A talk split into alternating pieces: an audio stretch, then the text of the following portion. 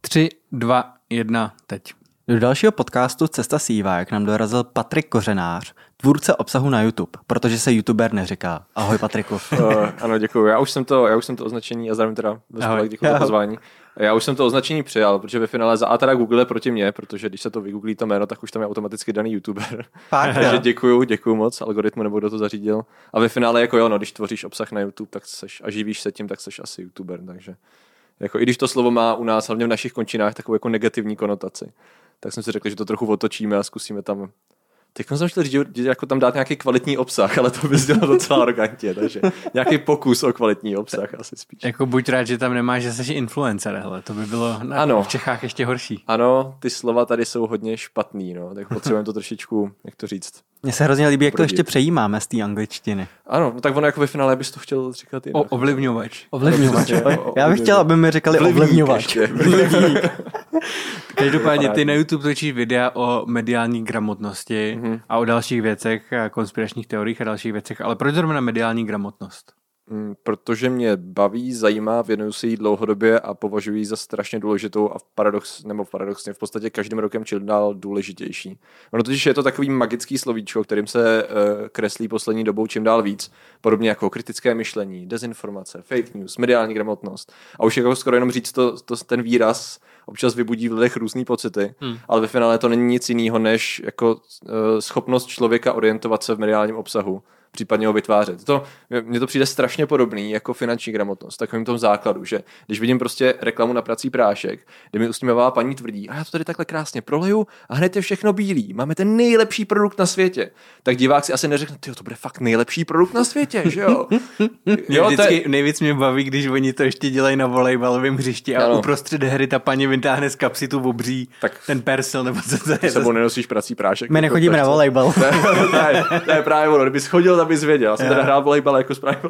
A nikdy jsem neměl ten prácí prášek, asi jsem to dělal dobře. To je chyba, no. Ale, ale to je právě, jakože ta podstata je vyloženě o tom, že člověk jako ve finále, jakýkoliv obsah člověk vidí, ať je to YouTubeový video, článek, post, cokoliv, hmm. tak jediné, co potřebuje udělat je fakt, to je vlastně to je vlastně stručně řečeno celý. Samozřejmě to není tak snadný, protože někdy, někdy nějaká kravina nebo ne úplně obsahově kvalitní materiál je zjevný, hmm. ale jsou tam docela dobrý, jako v podstatě takový jednoduchý tweaky nebo, nebo věci, které se dají dělat, aby si člověk udělal trošičku, trošičku řekněme takový buffer. Sorry za ty termy, ty cizí. Pohodě. Ale řekněme prostě jednoduše o to, že spousta lidí dneska uh, kon, vidí kolem sebe obrovské množství obsahu a buď je tím v deziluzi, to znamená, že se absolutně rezignuje na jakýkoliv zprávy, na absolutně cokoliv, anebo v podstatě tráví volný čas tím, že jako jede feed na Instagramu, Twitteru a tak dále, ty informace takhle lítají. Uh, moc lidí nečte, titul, eh, nečte články, kouká Hmm. jenom na titulky, z toho si dělají názory a to není úplně optimální. Takže A dá v se to tvoje taky to opravdu někde studovat? Nebo studoval jsi to někde? Jak se to vezme? No jako já jsem studoval a teď vlastně pokračuju mediální studia na Univerzitě Karlově, ale Mhm. mm-hmm. většinou jako se snažím naznačit, že to není to, co mě k tomu dostalo, že to je jako věc, kterou dělám taky, mm. ale naopak teď spíš jako třeba pokračuju v magisterském oboru jenom protože jsem se rozhodl, že to budu víc jako odborně dělat ty média. Jinak mm. jako to bylo, to stálo bokem a v podstatě to bylo tím, že mě vždycky prostě bavila historie a technologie a vesmír. Pak jsem sám trošku uklous, to klidně pak můžeme probrat, nevím, jak na to bude čas.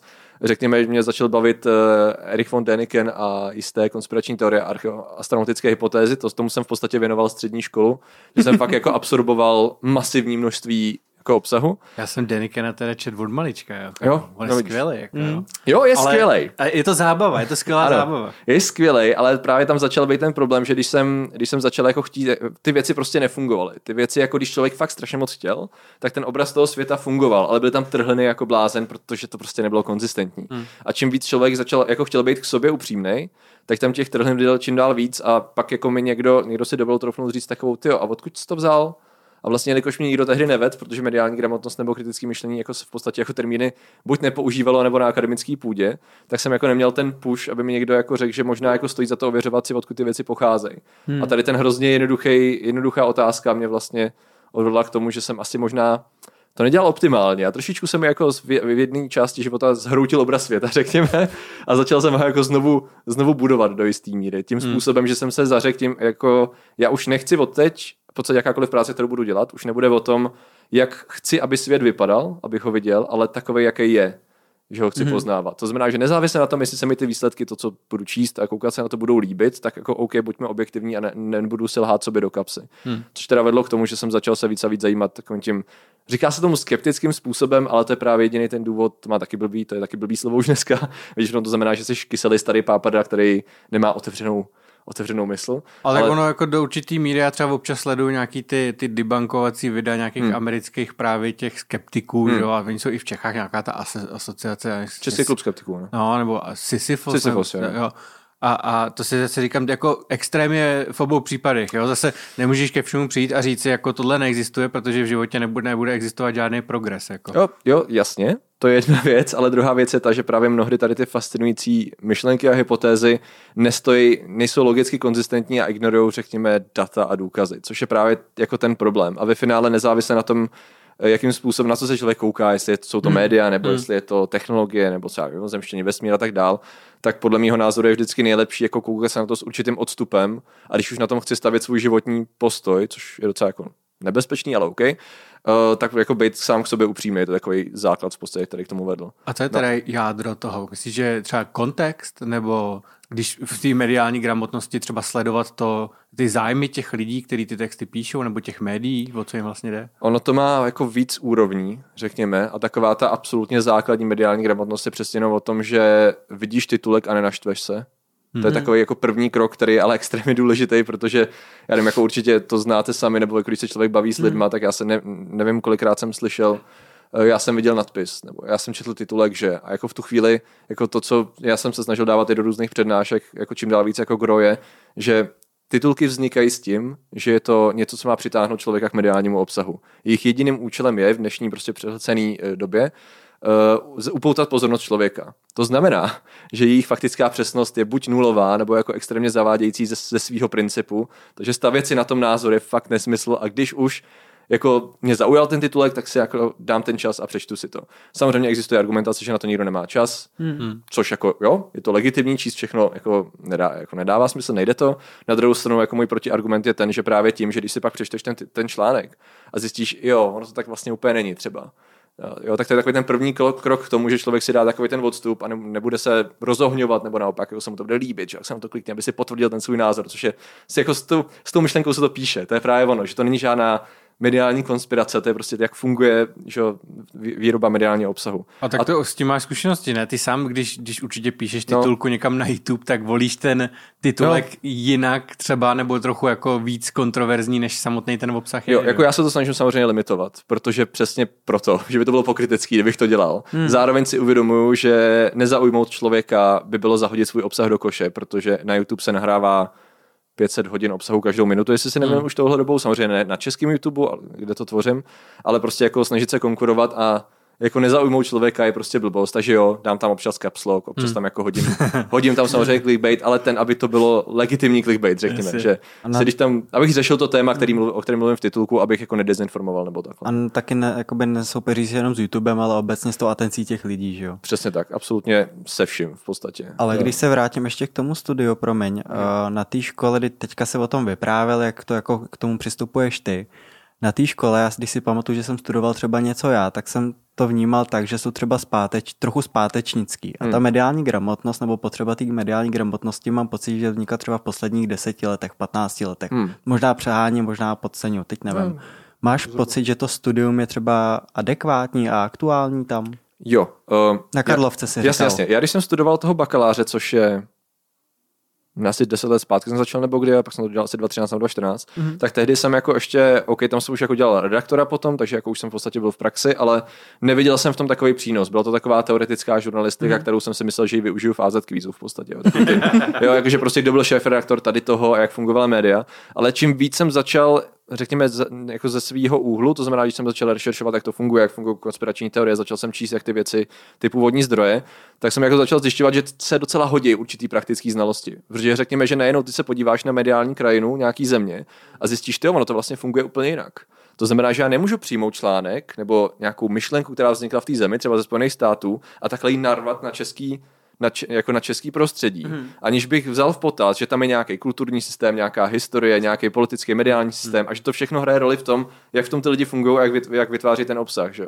Což je strašně důležitý, zvlášť v dnešní době, když nám se proudí z tý, ze Spojených států primárně v poslední době, že jo, kvůli, eh, kvůli tomu, jaký tam byly zábavné volby a všechno kolem nich, eh, tak nám toho se, sem proudí hodně i názorově, že jo? A nejenom člověk, když jakoby odřízne ten ten, říkám, všechno, co obsahuje, co je za tím obsahem takhle spíš, hmm. uh, tak najednou jako ten má to strašně zkreslený. To znamená, že začalo to být čím dál prakticky takový jako užitečnější a proto já jsem se rozhodl pokračovat, protože v podstatě o čem to je, že v podstatě já chci jako sám dělat nějaký výzkumy, řekněme, a si to dělat pořádně. To znamená, řekl jsem si, OK, buď se to budu učit tak, jak jako bych, stejně se každý den učím, že jo? Hmm. tak proč bych to nedělal v rámci instituce, která to má ještě řekněme, jsou tam lidi, kteří tomu rozumějí, to je jedna hmm. věc, a budu z toho mít nějaký výstup třeba, který mě i donutí dělat něco, co by se mi úplně nutně nechtělo, což je vždycky fajn.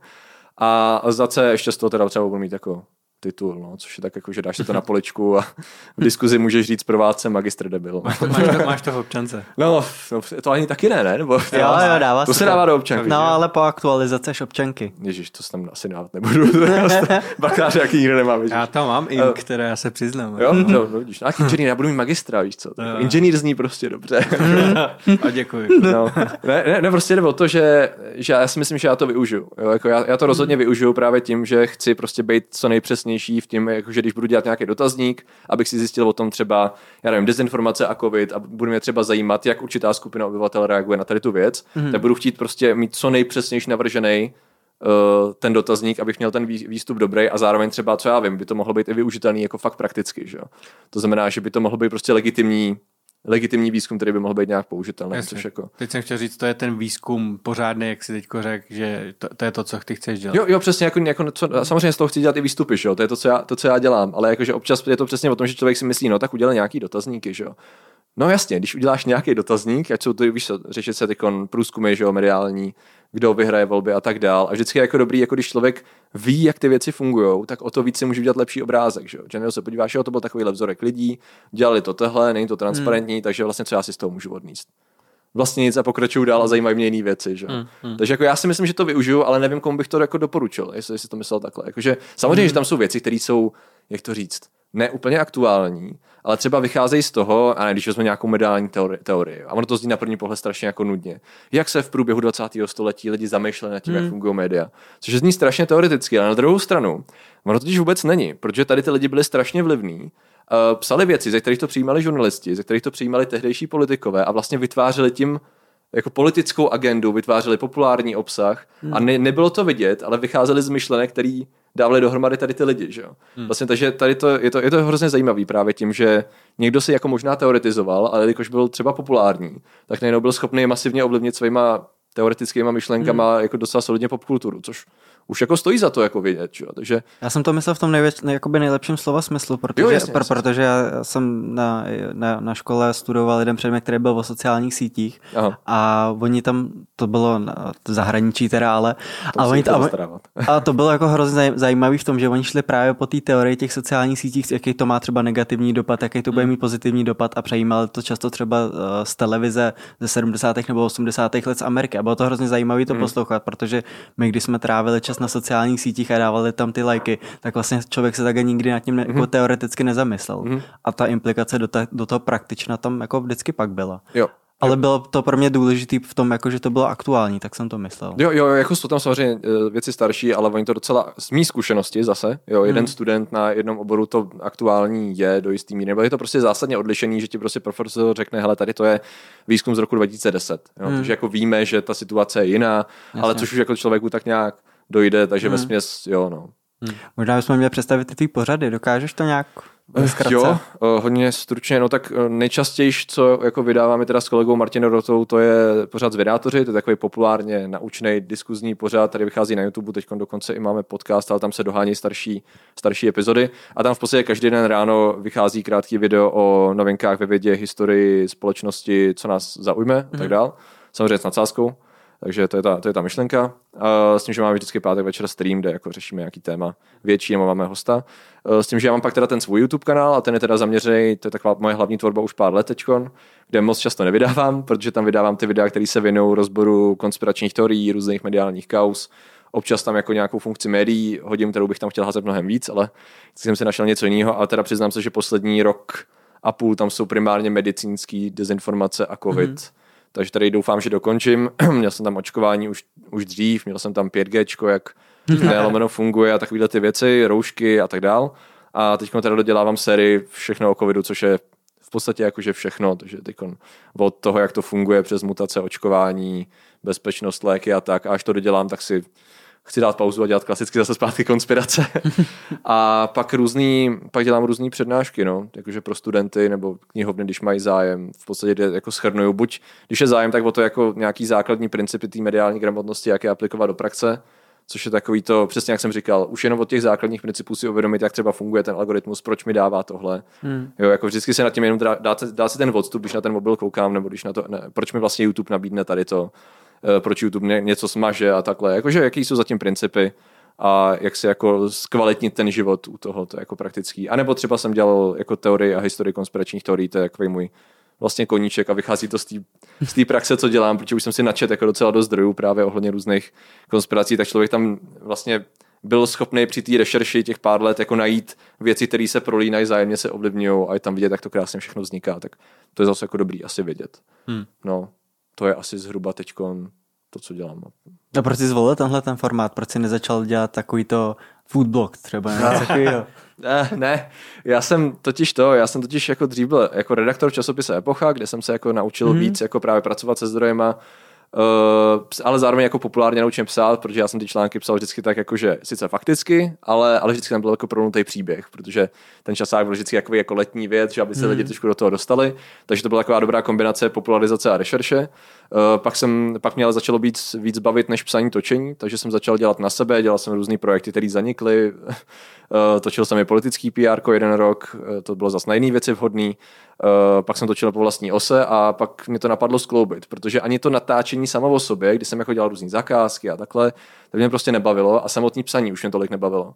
A jelikož mě vždycky bavily jako média konspirační je, tak jsem si řekl, co to spojit, že? a prostě hmm. na, najít, vyrešeršovat a napsat scénář a zkusit udělat, no napsat, ty první díly nejsou úplně napsaný, tam jsou nějaký jako body, že jo, rešerše, teď už se ty scénáře píšu, píšu komplet, ale prostě udělat jako kombinaci, no, že by se to mohlo třeba, třeba jako časem uchytit, no. Hmm. Takže to bylo spíš takový, já bych to rád napsal, ale nějaký blok mít takový v dnešní době a zase jako přesně a to video, tak to udělám strukturovaně, no. A to byl takový pokus. Takže ten pořád takzvaný jmenuje se to Fakta vítězí, ale má tam víc videí, tak to je ta myšlenka. No, jako co, co nejhlouběji to vyrešeršovat, což mě baví nejvíc upřímně. Mě nejvíc baví ta rešeršní část, pak to teda člověk napíše, natáčení nesnáším, to je vyloženě. Ano, jsem sice youtuber, ale jako natáčení je nejhorší část pro mě absolutně a pak teda postprodukce, to je taky docela zábavný. Jak, a... moc, jak moc ten výsledek v poslední době ovlivňuje ten cenzorský mechanismus třeba na tom YouTube? Cenzorský mechanismus, no, to je strašně zajímavý pojem.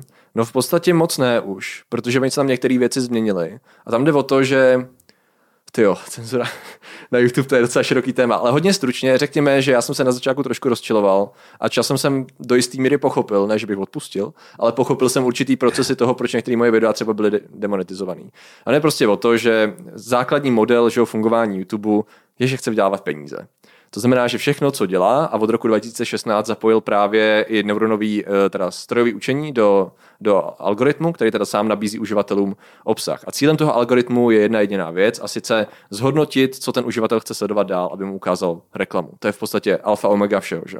Bohužel ten algoritmus je až moc sofistikovaný nebo nepředvídatelný do té míry, že samotní autoři se jako snaží fixnout ten problém a nedělají to úplně dobře nebo nestíhají to, jednoduše řečeno. To znamená, že ono to vytváří, to, to asi mnoho lidí slyšelo, vytváří to to, že v podstatě člověk, aniž by věděl, proč dostává ten obsah, tak ten algoritmus se jako vyhodnocuje na základě obrovského množství vstupů, proč mu tady to zrovna nabídne. A je docela snadný jako spadnout do představy, že YouTube je jedna určitá věc, kterou člověk dostane. Že? Každý z nás má absolutně jiný YouTube podle toho, na co se kouká, mm. jaký má parametry jako uživatel. Jestli zrovna o pět vteřin díl se koukal na tady to video a YouTube si řekl, OK, už ho máme dost dlouho, mm. nabídnu mu, koukal se na traktory, OK, fajn, ale tady máš všechny traktory světa, to tě asi bude bavit, že. Což, no, to, to je což ta jedna věc a druhá věc je ta, to je jako to sledování. A druhá věc je ta, že jelikož oni teda žijou z té inzerce, což je ten jejich jako dominantní business model už nějakou dobu, tak inzerenti prostě nejsou úplně happy v dnešní době, když jsou spojovaní s různýma typama obsahu.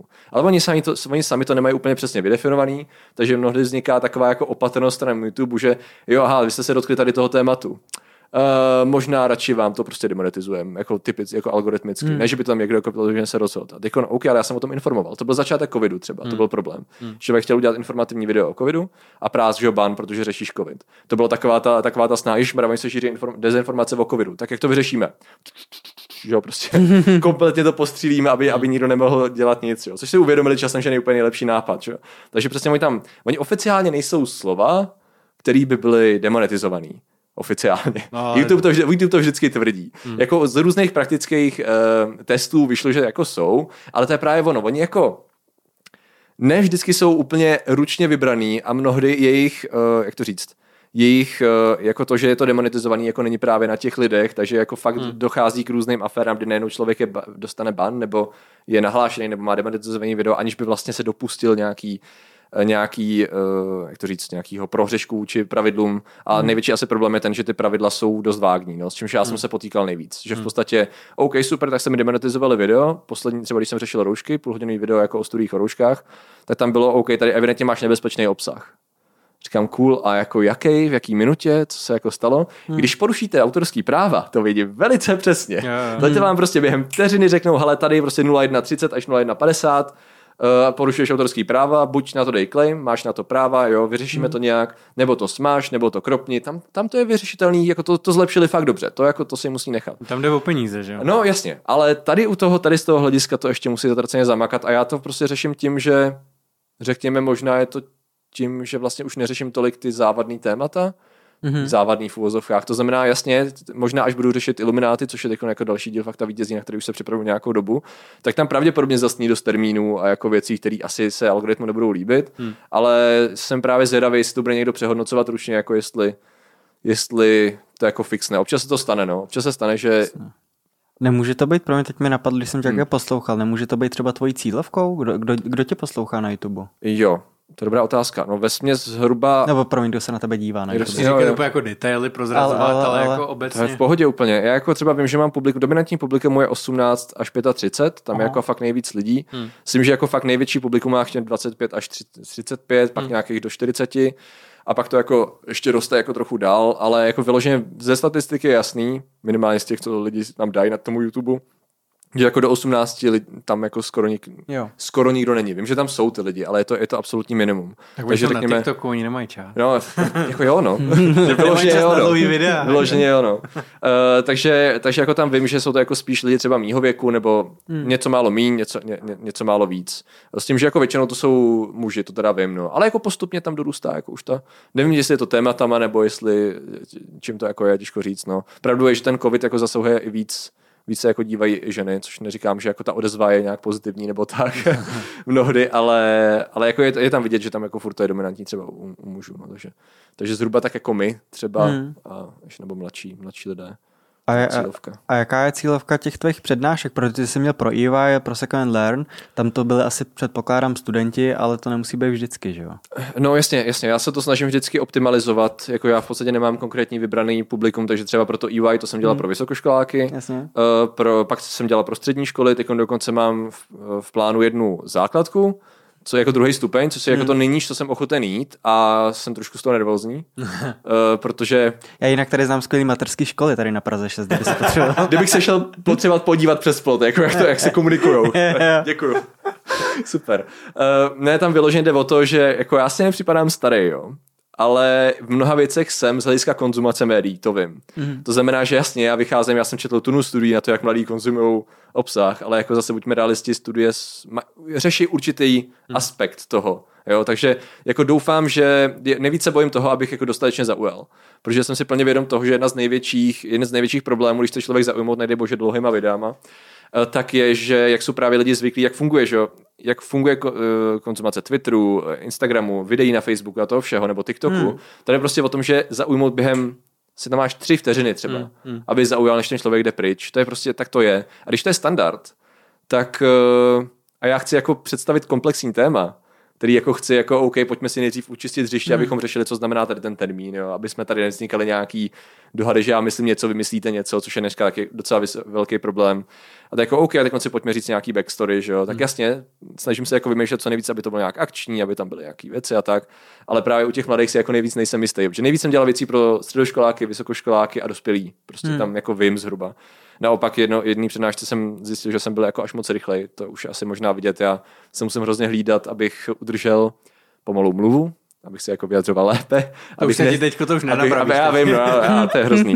abych jako nestřídal ty informace strašně moc rychle, takže, takže to jsem pak musel zpomalit. No. Ale tam říkám, já se snažím jako co nejšíř to zaměřovat a vždycky tu přednášku jako upravit tomu publiku, který tam bude. Takže když vím, že tam bude veřejnost v knihovně hmm. na menším městě, tak vím, že tam musím uh, některé věci řešit zevrubnější, nebudu tolik dávat uh, důraz na popkulturu nebo na slang, což není nějaká jako mě to říct, tím to nemyslím zle, že neznají popkulturu nebo tak něco, ale vím, že se statisticky dává perfektní smysl jako víc zpomalit, třeba hmm. jednoduše řečeno. Zatímco vím, hmm. že když budu za středoškolákama nebo nedej bože základkou, tak naopak tam to musím koncentrovat a jako mít rozumný flow a informace a zároveň to proložit něčím, čím jako je vytrhnu z letargie a chuti podívat se každých pět vteřin na telefon. Že? Jinými slovy, streamuješ to přes, přes TikTok.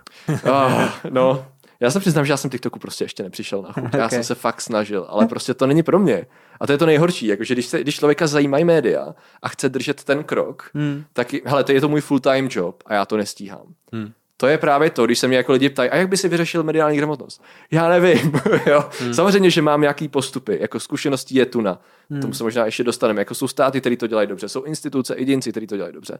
Ale ten vývoj je tak strašně rychlej, že už jenom když si vezmeme nástup TikToku, to je posledních pár let. OK, takže my víme, jak to funguje, tak co, tak nějaký studie už máme, že To se teprve dělá, je to moc rychlý, že jo? Hmm. A ne, Klidně, klidně na to téma může mít rovnou, protože okay. ty máš jako těma přednáškama asi trošku náhled trošičku aspoň do toho, jak probíhá nějaká, nějaký tohleto vzdělávání v rámci toho systému. Mm. U těch třeba středních škol, nevím jestli u těch základních nebo jo. vysokých. Jak, jak to jak vnímáš ty, jak, jakým způsobem to tam funguje versus třeba to, co ukazují už nějaký ty studie, které existují?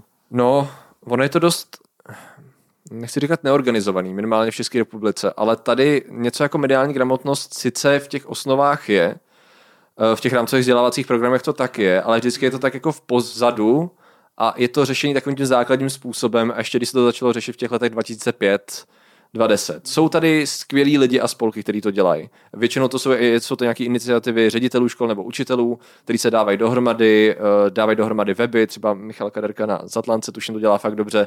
A je jich jako fakt víc. Eh, studenti to zase dělají ze spoda trošku, hmm. ale je to všechno právě, je to ze spoda. Hmm. A ta iniciativa ze zhora, co jsem se i snažil zjistit, tak moc není. Je taková zkostnatělá, protože řekněme, tak státní aparát funguje tak, že je tam prostě strašně moc lidí a vlastně nějaká hierarchie tam je taková jako všelijaká. Hmm. Takže tam prostě nikdo nepřijde, nebouchne do stolu a řekne doprčit z mediální gramotnosti, evidentně téma dneška, tady nám to ovlivňuje strašně moc věcí, jako fakt strašně moc, skoro všechny rezorty do jisté míry a fakt to musíme začít řešit, tak někdo takový tam v podstatě není z principu toho, jak funguje že, ten náš systém, takže je to takový jako tlak ze spoda. No, to je, jako, to je jedna věc. No, druhá věc je pak samozřejmě, ale to už do toho nechci zabíhat, protože to není moje odbornost, jenom co jsem slyšel od těch učitelů, kteří se hmm. tomu věnují, tak pedagogické fakulty, no, že by potřebovali trošičku revamp. Právě hmm. tím způsobem, že jak to téma není u nás tolik akcentovaný, tak se tomu jako není tolik věnováno a pak už se to nepře, nepřeklání do toho, aby ten učitel třeba reflektoval, když se teda vzdělává, aby reflektoval tu současnou dobu. Že? Hmm. Takže jako v podstatě pokud máte, pokud máte hromadu lidí nebo učitelů a tak, který mají nejenom, že sami nejsou mnohdy mediálně gramotní, slyšel jsem až příliš mnoho příběhů o řekněme, tlačení pseudovědy do dětí, jenom protože ty učitelé můžou, že? protože oni je prostě budou poslouchat a nebudou jim odporovat, což hmm. vidím jako docela relativně problém. Ne všichni, jo, jenom někteří. A zároveň teda, jako tam musí být ta ochota, že? a zároveň jako chápat, co ty děcka vlastně sledujou, že? aby člověk našel nějakou společnou řeč. Ne takový to, já se nepamatuju, jako, kdo vlastně na tom mýmu je, a takový Hello Fellow Kids, znáte takový ten mím, jak ne, ne, přijde ne. Steve Buscemi tam prostě přijde na střední, jako tváří se, že, jo, yeah. že je jeden z nich, jo, tak, jo, tak to taky není úplně optimálně, víme, že to nefunguje, že jo. Ale prostě jako aspoň chápat, o co jde, že jo, jako, že prostě co vlastně je za tím, že ty děcka to baví, nebo jako co, co ty sledujou. A jako jelikož, jelikož vím, že to je docela obtížný pro mě, jako držet ten krok, protože přece jenom já furt ještě rád čtu papírové knížky, a přesně tak. How do you do, fellow kids? Přesně tak, děkuji. Uh, to je ono. Uh, prostě já rád čtu papírové knížky, dělám si poznámky rukou a už to je jako evidentně prostě jako dávám si rád čas, jo, abych jako hmm. to poznal, proto mi videa trvají díl, že jo. A teď vidím, že když chcete komunikovat složitý problém, nebo to mnohdy jako nejde rychle. To je třeba jako docela velká výzva. Jo, teď jsme se mohli přesvědčit o tom, jak kvalitní komunikaci zvládla, zvládli naši političtí představitelé v době pandemie. A když se o něco pokusili, tak to bylo takový přesně tady tím mýmovým způsobem, jo, mm, tak mm. uděláme TikTok. Jo, a kde vlastně obsahem bylo, tady máme 10 vteřin a řekneme, a věděli jste, že to je vlastně v pohodě, tady je odborník, který vám to řekne. Uh, to jsem se zaspomněl na Simpsony, to nevím. reference taková. Ale v podstatě dopad nula, protože nech, nechápou to, to, to, to používání. V hmm. podstatě nedopadlo to dobře a zároveň to bylo ten samý obsah, který byl na TikTok, což já nechci zabahit do té kampaně, ale je to strašně fascinující. To vlastně ten samý formát byl pak sdílen na YouTube a na Facebook. A si člověk říká, hele, já nejsem žádný odborník, jo, ale to přece nemůžete, jako vzít 15 vteřinový video a dát to na YouTube, když bylo určený pro TikTok. A to přece jako nedává smysl, tam evidentně nikdo neví, co děláš. Jo. Mm. Takže je to takový zajímavý v tom, že my nemáme to moc protknutý do toho systému, abych tak řekl, právě do těch lidí, co rozhodují o těch věcech, tu mediální gramotnost. Tam vidím jako obrovskou obrovský prostor pro zlepšení, protože to je prostě na lidech, v prostě ředitelích a učitelích. To je, to, je tam, kde jsme v tuhle chvíli. A jsou tady nějaký třeba studie nebo nějaký jako pokroky v této oblasti, třeba v tom zahraničí? Nekoukal na něco? Každopádně. Eh, tady v tom je skvělý třeba Finsko. Finsko to má strašně promakaný. Eh, tam samozřejmě není fér srovnávat, protože oni se tomu věnují už od nějakých 50. 70. let minulého století a oni tu mediální gramotnost fakt budují od vlastně oni de, do jisté míry dali takovou kulturní znalost tehdy do, do osnov. To znamená, že děcka jakoby chápali, jak vznikají filmy, jak vznikají knihy, prostě mediální gramotnost, ale na tehdejších médiích, že? jak funguje televize. To znamená, že oni už měli rozjeto a vlastně jenom nabírali nabírali ty, ty, ty, nový, ty nový média, které přicházely, přesně. Hmm, hmm. To znamená, že oni mají dneska fakt sofistikovaný, krásný systém, který je mimochodem docela transparentní, takže oni mají, oni mají na to stránky, mají to přímo pod ministerstvem hmm. kultury, jestli se nemýlim. Uh, takže vlastně, když oni řeší nový média, to, to mají všechno pořešený, mají to v osnovách, dělají prostě semináře, baví se s jinýma zeměma a v podstatě, kdyby člověk chtěl, jo, tak samozřejmě musí to upravit pro Českou republiku, ale tam prostě stačí vlíst free, je tam hromada materiálů, dá se teda CTRL-C, CTRL-V upravit to pro Českou republiku a vlastně, jo, můžeme jít, neříkám, že to je takhle snadný, samozřejmě nejsem naivní, jo, že jenom jako, překopíruješ jedno. Tak on je těžký si se překladat čas finštiny, víš? No, to, to je ten největší problém, že? No, takže jako jsou a samozřejmě to není, to beru jako příklad, který nám je relativně blízké, jo, a různí státy s tím nakládají různě.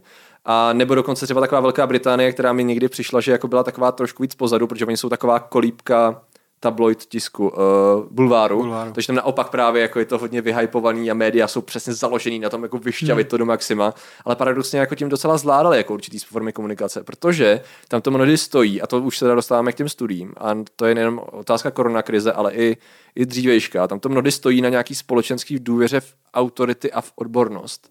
To je jedna věc, jakože eh, hmm. uh, myslím, myslím lidí obecně. A druhá věc je ta, uh, aby politik naslouchal a jako rozhodoval na základě těch odborných dat.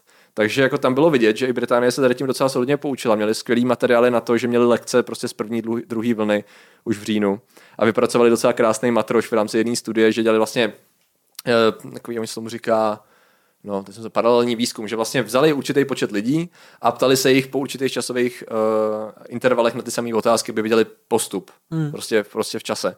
A zjistili, ty my prostě tady ztrácíme tady tu skupinu obyvatel, tady ty už nebaví média, tady ty si myslí, že už je toho fakt hodně hmm. a tady ty prostě je vidět, že když prostě máme, že politikové to nezlepšují. Jo, a když dělali na, na, to navazovali další dotazníky a zjistili, hele, to je možná, kdybyste nechali méně vystupovat politiky a víc tam dostávali vědce, tak jako ty lidi k ní mají větší důvěru a bude to mít větší efekt. No pak to prakticky zkusili, zjistili, že to funguje paráda. Že? Hmm. A to byl říjen 2020. Hmm. Já si říkám, no tak přece dává smysl, že máme tady přece lidi, hmm. kteří tady to dělají. Že jo? Jako, já, jako já jsem jenom kořenář, co tady sedí u kompu, jo. Takže předpokládám, že jsou lidi, kteří tady ty data sbírají a poučíme se hodně rychle, že jo listopad, prosinec, leden, únor a nic. A teď furt, jako těch studií je fakt hodně, ze Spojených států, ze hmm. Švédska. Vždycky jako různě monitorujou, aby věděli, na čem jsou. Že?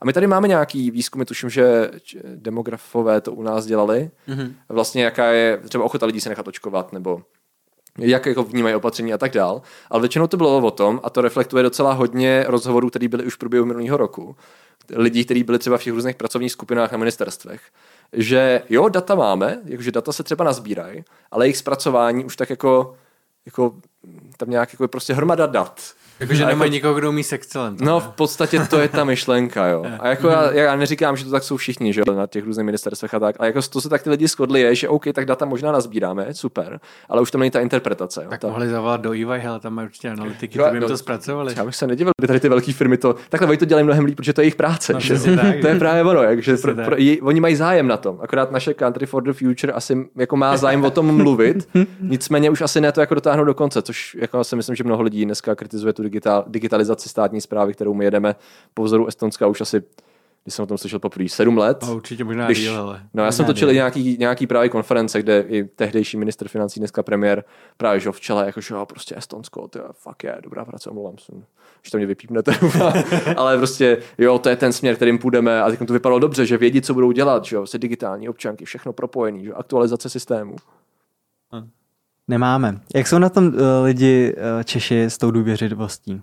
Oproti, no, oproti těm to je Británii, těm jako v média, ne, ne jako obecně, média, no. média, no, média versus... No, jako ono asi záleží, kde uděláte dotazník, no.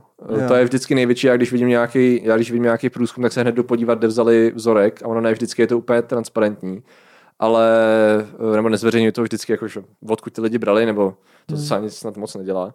Ale jako říkám, jako když, když člověk sleduje pravidelně nejenom diskuze na sociálních sítích, ale i ty videa, který mají největší dosahy, že, články, které se šíří a tak dál, tak eh, jako ta, ta důvěra u nás není moc, moc velká. No. Myslím, že jako když je nějaká, my máme důvěru furt jako v lékaře v podstatě, nebo v odborníky, tam ta důvěra je docela vysoká, ale v média a ten takzvaný mainstream, mainstream moc ne. No. Proto... Po loňském roku, myslíš? Uh, no, totiž ono, problém je v tom, že odborníka a lékaře nedefinuje každý stejně což je právě jeden z těch problémů té krize. Že? Někdo považuje za odborníka kohokoliv, kdo je doktor a má plášť, jednoduše řečeno. Hmm. Což je problém, že? protože měli jsme tady pár lidí, kteří měli odbornost třeba ve stomatologii, jo? nebo v kardiochirurgii, nebo, nebo to byli prostě lékaři na, na interně a vyjadřovali se ke věcem, který při, příslušeli spíš imunologii a epidemiologii. Ale člověk to jako evidentně, což jako z toho vyplývá, jako nerozlišuje, protože tam není ta, jak to říct, nějaká znalost toho, že to je fakt jiný že jako fakt toho víme tolik v dnešní době, což je jedna z těch problémů, jako asi popularizace vědy spíš, že toho víme tak strašně moc, že musíme strašně moc specializovat. To znamená, že já třeba, když jsem dělal rozhovory s našimi virologama, epidemiologama a takhle, Tady jsem se ptal třeba Ruta Chezi, jestli by mi jenom stručně popsala jako na kameru, jak funguje virus. Tam řekla, no ale já jsem odbornice na jako DNA viry, jestli to nevadí, že jo. Což je takový, to má takový to zák- jako, že ty hmm. odborníci nejsou ochotní komunikovat tu specifickou část jinou, protože vědí, že tam jsou si jistý v kramflecích a že prostě ten, ten obor je široký, že No a hlavně v, i v té extrémní specializaci není jenom jeden člověk jako odborník, ne, tam je tisíce lidí, ano. který třeba často jdou i proti sobě nějakou, myš, nějakou myšlenkou nebo výzkumem no, nebo něco, ani se nedohodnou na jedný jediný věci mezi sebou. To se taky jako může stát, ale většinou to, mnohdy to je třeba tak jako nejlepší příklad z poslední doby mám třeba imunita, že to je takový kouzelný slovíčko, který lidi používají, ať už lajci nebo odborníci. A jako mnohdy ta, když jsem byl účasten různých diskuzí s lidmi, řekněme našimi jako předníma konspirátorama, nebo jak bych to nazval, který vedou různý weby a tak, tak v podstatě jejich pojení imunity bylo, existuje imunita. Tečka. Tam jako není nic v podstatě mm-hmm. dál co řešit, buď je dobrá nebo špatná. Problém je ten, že to je tak strašně, jako to je hrozně fascinující, jak to, hrozně moc toho víme o imunitním systému. I pro mě jako lajka, který jenom se snaží na to téma dělat videa. Ale pak, když se bavíte s imunologama, tak třeba profesor Hell, tak ten vyloženě říká, OK, my máme tady laboratoř jo, ve státech a ta se zaměřuje, zaměřuje přímo na defenziny, které reagují na tady tu situaci. A to mm. je mhm. prostě náš, náš job. Jo. Mm. A spolupracujeme s laboratoří, která to řeší zase jiným, z jiného úhlu. Mm. A samozřejmě, že máme přehled, jak funguje imunitní systém, že obecně. Ale už se jako víc a víc specializujeme. A pak je tady je virolog, takže profesor Hořejší a ten zase, zase řeší jako me, molekulovou signalizaci prostě při vniku eh, viru do buňky, že? Mm-hmm. konkrétního. Takže to je jako fakt extrémně specifický. No a právě pak, to jsou tady ti odborníci, což není asi tak moc akcentovaný. A pak máte někoho, kdo prostě jde jakože je doktor, takže to zná přece z té praxe hmm. a začne mluvit, že prostě citron je dobrý na imunitní systém. Že? A už jako i like, který ho to jenom trochu zajímá, se začne jako mu lítat v hlavě ty vzorečky a říkat si, co, co, jak, ale teď počká, počká, počká. A musíme si dát postup, ale to stačí. To stačí, že? On to hmm. řekne na ten mobil většinou na Facebooku, to letí jako nejvíc. To máme nějaký výzkum, který vlastně zhodnotil, že Facebookový live feed videa, nebo to, co se prostě natáčí, tak to má největší dosah v tuhle chvíli. Mm-hmm. Tak prostě člověk si vezme mobil, natočí to, má autoritu, 100 000 sdílení, nice, že? To, že tam byly kraviny, No a jdeme točit další. Ona, dru, druhá věc v tomhle tom, co určitě moc nepomáhá, je, že v podstatě v těch médiích každý den se, nebo každý den se objevuje protichůdná zpráva, takže ty no. lidi úplně nejsou taky blbí, že koukají no. na ten samý web a jeden den tam říkají něco, druhý den úplně nebo něco v obráceně a takhle se to prostě jede rok v kuse, tak ty lidi už asi jako Víš co, to už já je jako hodit si mokrý hadr na já hlavu já a zahrabat se. Jako. Já jsem pojal velkou zášť během pandemie k některým mediálním domům a jejich pojetí situace, protože jestli mě jako něco hodně zajímá, tak to je takzvaná ta společenská odpovědnost médií. Mm-hmm. To znamená, že jasně, můžu to napsat takhle a vydělat těžký prachy, ale měl bych. jo, mm. prostě to je ta základní myšlenka, jednoduše řečeno. Tak jako to je ten zájem těch médií. Že? No a právě, že prostě vzhledem tomu, že to je business, to znamená, že chci zasáhnout co největší že, publikum, tak některá média to, se to snaží dělat odpovědně. Třeba který jedou na, nezáležím na reklamě, ale jedou třeba nějaký subscription based model. Mm. Takže těm nejde tolik o to, aby zasáhli. Nebo, nebo je to vyloženě jejich etický kodex tím, že OK, ztratíme diváky, ale budeme to brát co nejvíc fakticky.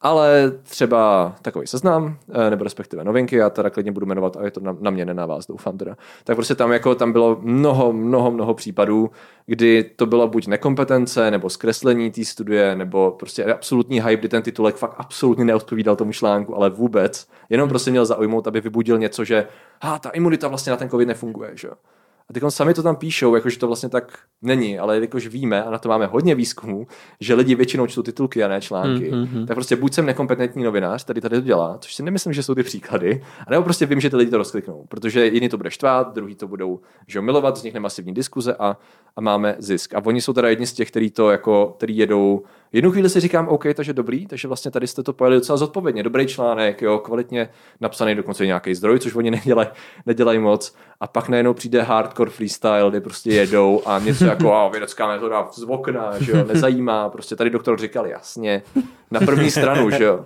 Takže jako, a tam je vidět, že já nevím, čím to je, já tam nepracuji vevnitř, ani jsem nedělal vevnitř, jenom si dokážu představit, že určitý rozhodnutí jsou spíš editorského charakteru, to znamená, jo, redaktoři píšou, tak to bylo mimochodem i v té epoše akorát mín, že jo. Hmm. Jako já redaktor píšu obsah, to je strašně hezký a dobrý obsah. Ale o titulcích a titulní straně, o tom, co prodává, rozhoduje editor, šéf, redaktor, někdo, protože to je, ten, to je ta biznisová část. Nebylo na mě udělat titulek, že ten vysel občas nebyl spokojený, že? když Jasně. ten článek byl na titulní straně, já jsem říkal, tak to úplně není.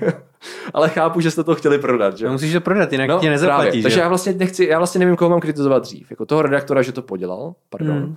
Uh, krásný příklad, jenom jeden, já jich nechci uvádět, uvádět hodně, ale byla dánská studie o neefektivitě roušek. V podstatě titulek byl něco jako proti všem, dánská studie zjistila, že roušky nefungují.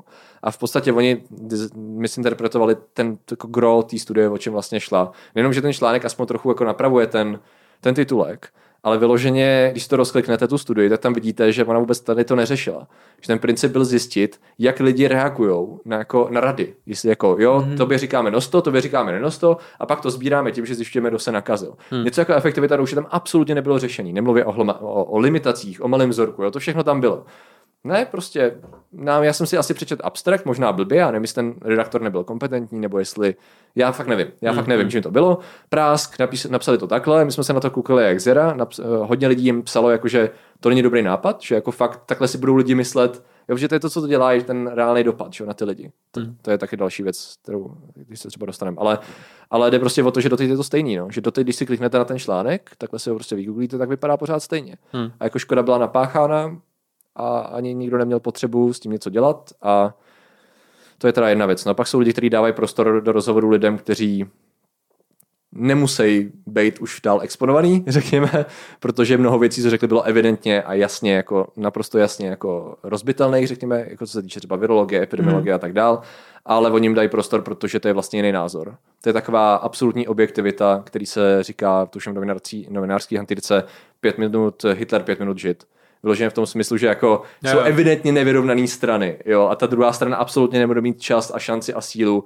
jako jít proti té demagogii třeba řekněme, nebo tak, jo. A tím dáš stejný prostor, protože a to, to je jakože objektivní. To je no. třeba to, co jsem konkrétně myslel, že jo? To je prostě ten, ten český pořad, kde máš 20 minut rozhovor a každý den tam byl expert na, na, na něco jiného, ale každý den říkal jo. úplně něco jiného a, a mělo to prostě, já nevím, možná rok v kuse. Jo, no, no prostě jde o to, že, no jasně, no, že některý média to dělali tak, že prostě dali to, co zrovna letělo, nebo to, co chtěli a někdy to bylo prostě tak, že nebyl čas a prostor nebo chuť a síla jako vysvětlit třeba to složitý téma, což je asi jedno z největších gro, ze kterého bychom se mohli poučit jako Česká republika už klidně od Slovenska, že vlastně to, co vytvořilo to informační vákum, který bylo naplněný těma různýma 5G, čipama, vším možným, a to jsou ty nejextrémnější samozřejmě, uh, tak bylo to, že vlastně to nebylo dostatečně vysvětlený. Takže mm-hmm. dneska, v dnešní době se setkám s tím, že když, jsem se, když se s někým bavím o, o koronaviru, tak lidi pořád nevědí, co to je vlastně. Jakože co je podstata toho problému, což je strašně frustrující. Že když se bavíme třeba o nevím, opatřeních a takhle, tak to je člověk poslouchá říká si, jasně, ale chápu tu politizaci roušek třeba nebo problému. Jasně dává perfektní smysl, lidi nesnášejí vládu, hmm. vláda podělala hromadu opatření, komunikace špatná, perfektně rozumím tomu, tomu, tomu, ale ty nenosíš tu roušku, protože jdeš proti vládě. Takže to je hmm. evidentně ten incentiv, jakože už to můžeme sundat, protože vláda. Ale to není o té vládě, že? to je od začátku o tom viru, o tom, jak to funguje a o tom, že ty redukuješ nějakou šanci. A je evidentní, že my jsme jako selhali strašně moc na tom absolutním zákonu, na kterém jiný státy to jako docela zvládly. No. no tak to souvisí s tou, s tou důvěřivostí, o který vlastně na co se ptal Tomáš, no. protože uh, ten poslední rok, rok a půl vlastně ukázal, že, že ta důvěra v nějaký autority nebo instituce je hmm. evidentně správně téměř nulová, jo? protože ten výsledek, prostě všichni jsme to viděli. Že jo? Ono je to totiž mnohem hlubší a zajímavější tady to, uh, než bych se chtěl usmívat, protože ten problém je fakt jako považuji za strašně vážný, ale uh, když člověk jako řešil právě konspirační teorie a jejich funkci a šíření se třeba v České republice delší dobu, uh, tak to, co právě bylo mnohdy prezentováno, že pandemie jako dala prostor konspiracím, to jako není podle mě ten, to, co se stalo, to, co je, že to podhoubí, na kterým to všechno vyrostlo, který rostlo mimo zorný pole, hmm. lidí, který to nezajímalo v tu chvíli a považovali to, to, no, to nějaký lidi tamhle věřejí nějakým blbostem. To je neškodný. Že? Hmm, hmm. Když jsem se ptal, když jsem dělal sérii o různých alternativních metodách léčby, který jsme zase věnoval hromadu, hromadu času, který byly evidentně nevědecký, prostě mám na to, když tak videa eh, na, na, na kanálu, tak v podstatě jsem se ptal i tehdejšího ministra zdravotnictví Jana Vojtěcha, uh, už znovu teda ministra, to je asi tři roky zpátky, jak se to vlastně jako řeší, že tam je evidentně problém s tom, že ta věc jako nefunguje, uh, prostě jsou tam i nějaký jako potenciál jako hrozby ohrožení zdraví a tak. A vlastně problém je ten, že systém je nastavený tak, že pokud to někoho jako přímo nezabije a není to dokázaný, tak vlastně to nikoho nezajímá v podstatě. Že pokud hmm. mají lidi na jakoukoliv metodu, přístroj, zázračnou lampičku, uh, základní certifikáty a ne, že to funguje, ale že to někoho nezabije, což je ty certifikáty, které to mají, když se, když se podíváte mnohdy na, na jejich weby, tak vlastně je všechno v pohodě a právě to nikdo neřeší. Ale byla to vlastně jedna skládačka v puclích, když jste se koukali na mediální obsah u nás, jak to jelo. To znamená, jeli se tady takový ty, řekněme, ty produský weby, jak se tomu dneska říká, jeli nějaký narrativ. Pak tady jeli takový ty konspirace, jakože protiočkovací, že jo. Který měli, mělo to mělo společný témata, ale teď nikdo tomu nevěnoval tolik pozornost, protože to bylo furt jako na, na pokry. Jakože většina mm-hmm. lidí to stejně má ráda a tady těch pár lidí ty, ty o tom jako budou psát. A to bylo docela dost lidí, protože máme u nás vlivné doktory, kteří se šířili antivakcinační sentimenty a jsou braný právě jako autority delší dobu, protože to jsou profesoři a doktory. To je furt ten samý problém vlastně dokola. A vytvořila se tady takový krásný podhoubí, jehož společným jmenovatelem byl v podstatě antisystém. To znamená, nebo to, hmm. co mají ty konspirační teorie vždycky společného, je, je nezávislé na tom, co řeší, hmm. ale ten systém je ten prohnilej, ten systém je ten, který mu nevěříš a ten vždycky chce tě, jakoby obyčejného člověka, nějakým způsobem poškodit. A ty myslíš, že to tak není? no, není, protože to ten problém, základní problém toho všeho, když teda hodně schrnu konspirační teorie a tady to myšlení je, že tam je představa, že to někdo řídí. A já bych tady navrhl mnohem děsivější hypotézu, která vyplývá ze všech těch studií, ze vš- z toho, jak ty věci fungují, jak historicky fungovaly, hmm. tak je zcela zjevný, nebo když se podíváte zevnitř na určitý aspekty státní zprávy a řekněme médií obecně. Říkám, já jsem jako pracoval v mediálním prostoru, dělal jsem politický PR a to všechno to nikdo neřídí. tam je chaos. Jako v principu tam je chaos. Chaos kombinovaný s inkompetencí. Ano. Nekompetence a chaos je to, a my to nějak záhadně držíme pohromadě. Hmm. A to, co vlastně tady navrhují, to, co vlastně navrhují mnohdy tady ty konspirační teorie, je nějaká myšlenka, že někdo jako táhne za ty nitky. A jasně, jsou lidi, kteří jsou toho schopni využít, jsou hmm. lidi, kteří samozřejmě konspirace do jisté míry jsou reální, víme, že firmy, aby vydělaly prachy, dělají hmm. různé věci. Hmm. Farma firmy nejsou beránci, jo, to všechno víme, jasně. Ale já bych se právě o to víc soustředil na ty skutečné jejich problémy. Jo? Prostě, že tamhle prostě zaplatí doktorům za to, aby propagovali nějaký uh, opioidy, ze kterých mají ve Spojených státech krizi jako blázen. Jo? To, je, to je všechno naprosto real. Eh, zároveň real jsou prostě státní zakázky, kde prachy jdou úplně do háje. Že? A tady ty všechny věci, to je reální. Ale pak se vytvořil strašně obrovský, obrovský množství balastů, který je sice fascinující, ono se to hrozně hezky poslouchá, mm-hmm. ale odvádí to pozornost od těch skutečných problémů právě. Takže hmm. nejenom, že je to samo o sobě do jisté míry blbost, nebo jako, no to tak nevypadá, ale jako mnohdy je, ale zároveň to ještě odvádí pozornost. Takže... Tak teď si vlastně popsal dezinformaci, ne? Protože v dezinformaci no. je něco, že vezmeš nějakou informaci a přidáš k tomu něco, co, co není třeba pravda a jo. máš ten výsledek, takže ono to působí, tváří se to, že to je jako správně. Jo, ono... A jak by takový jako Nebo jak to máme? Běžný Čech, jako já, třeba jsem, co mám udělat, abych těm dezinformacím nenaletěl?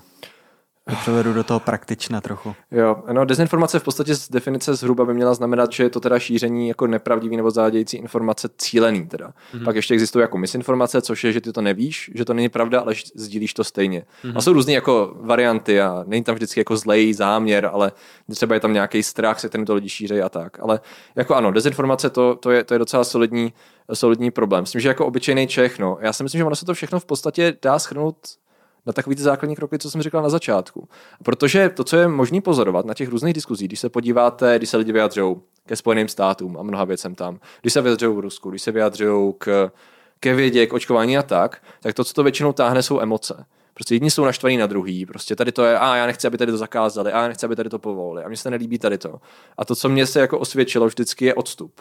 Znamená, jako je to těžký, nemůžu každému říct, aby, když se třeba rodiče bojí o děti, jestli je mají nebo nemají očkovat, a fakt si nejsou jistý, ne, že by byli antivakceři třeba, hmm. takzvaně, ale fakt si nejsou jistý, protože informace jsou různé a oni nemají hmm. často řešit, tak mají naprosto legitimní obavu, podle mého názoru. A tam samozřejmě ta emoce je, že to je jejich dítě třeba, to je jako skvělý příklad, si myslím právě kvůli tý, že tam ta emoce se dá dát stranou jako velice těžko. Hmm. Ale je to takový krok číslo jedna, no. Jakože třeba můj postup je ten, že když vidím titulek, který řve něco, co se mi líbí, tak si, dám, tak si říkám, haha, to zní až moc dobře. Hmm. Že většinou, jako protože člověk je strašně náchylný tomu se utvrzovat hmm. ve svém názoru, i, že přesto, i přesto, že je na to trénovaný.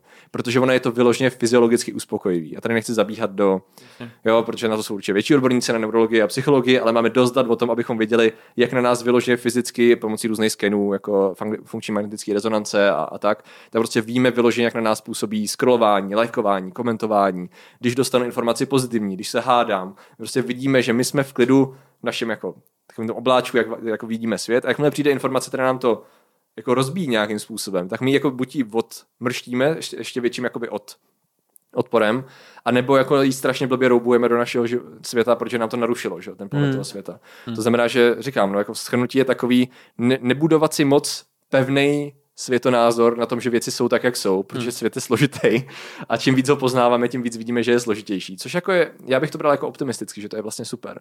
Že člověk každou chvíli zjistí, že jsem něčem plet, jo. to je možná ten optimistický to jsem způsob. právě teď chtěl říct, tak se na to koukají věci třeba. Vyloženě, teď jsme, teď jsme byli v jedné laborce, kde dělají uh, syntetický maso hmm. a oni měli na tabuli vedle různých náčetů experimentů, tak tam měli takový, takovou infografiku, kde byla postavička a říká, já jsem chyba, jsem skvělá, prostě řeknu ti víc informací, když mě najdeš, jo. Mm-hmm. Jako přijmi mě, objeví mě, je to super. Což je jenom takový to zjednodušení, že věci nemusí být naprosto jasný a jako občas se člověk třeba splet a jako našel jinou věc, no. A to je takový skvělý základ, protože pak vidíš něco, co tě jako zaujme, nebo co vypadá fakt skvěle a já si vždycky říkám, oh, OK, OK, OK. A jdu, jdu číst klidu, že jo? Hmm. Prostě jdu číst klidu. A ah, jasně, tady něco neřekli třeba, no, tady to řekli navíc. A najednou ty fakt jsi schopný prohlídnout tady tím způsobem 95% věcí. Ono se to fakt nezdá, ale já kolikrát mi lidi psali, vyřeš tady tu dezinformaci, nebo tady to je fakt fascinující, hluboký problém. A ty se na to podíváš, řekneš, jo, já bych rád by byl, ale jako on není v podstatě. Hmm. Protože pokud fakt si dáš jenom odstup a nezáleží ti na tom tam najít třeba konspiraci, nebo najít tam nějaký zlo, nebo najít tam dobro, tak mnohdy zjistí, že jenom prostě někdo něco napsal navíc. No a jako neřekl, odkud to bylo, a lidi se toho chytli, protože to znělo cool. Ono a je to fascinující to je téma, ale my bohužel na to ne, dneska nemáme no, úplně takovou tu stopáž. No, ale my tady máme vždycky jakou tu poslední otázku, kde tě vlastně lidi najdou, když si o tom budou chtít najít víc informací. Uh, no, tak na YouTube. Na YouTube. Uh, na YouTube mám teda kanál Patrik Kořenář, mám web, uh, kde teda ten je asi důležitý hlavně v tom, že tam mám zdroje, protože já se snažím hmm. každý video zdrojovat. To znamená, že ať už máte vždycky pod videem bude, je link, anebo na tom webu je vyložen záložka zdroje, kde se snažím jako dávat všechny zdroje, ze kterých jsem vycházel, aby si to každý mohl, mohl zkontrolovat, případně Máš doplňovat. Hezký obrázky na YouTube. Jo, díky nám teď právě spolupracuju s grafičkou už asi rok, takže už mám i už se snažíme sjednocovat grafiku právě na tady ty explainer videa i na ty, na ty starší věci, takže Jasně. není to u všeho, ale, ale, ale, ale snaha je, no. U těch starších ještě to, Uh, nebylo. No takže to je, vlastně, to je vlastně tohle a pak na dalších sociálních sítích, no Facebook, tam nejsem za tolik aktivní, protože většinou pozorňuji na různé přednášky, mm-hmm. pak ta vítězí a mám Instagram, který se zase jmenuje jako já, a tam toho taky zase Já nejsem úplně dobrý na stačí, sebe, sebe publikaci na sociální. Stačí to vygooglit a bude tam Přesně, YouTube. Jo, když to jako takhle neexistuje jiný Patrik Kořenář, takže, takže vlastně asi tak by to měl být v pohodě. No. Tak jo, tak moc díky. Pro posluchače, diváky, rada na závěr, sdílejte, než to smažou. Prosím vás, nezdílejte to. Přečtěte si to nejdřív. Děkuju, tak. Než tak, to smažou. Díky, že jsi dorazil. díky, že jsi dorazil, dorazil Patriku. Jo, děkuji moc za pozvání.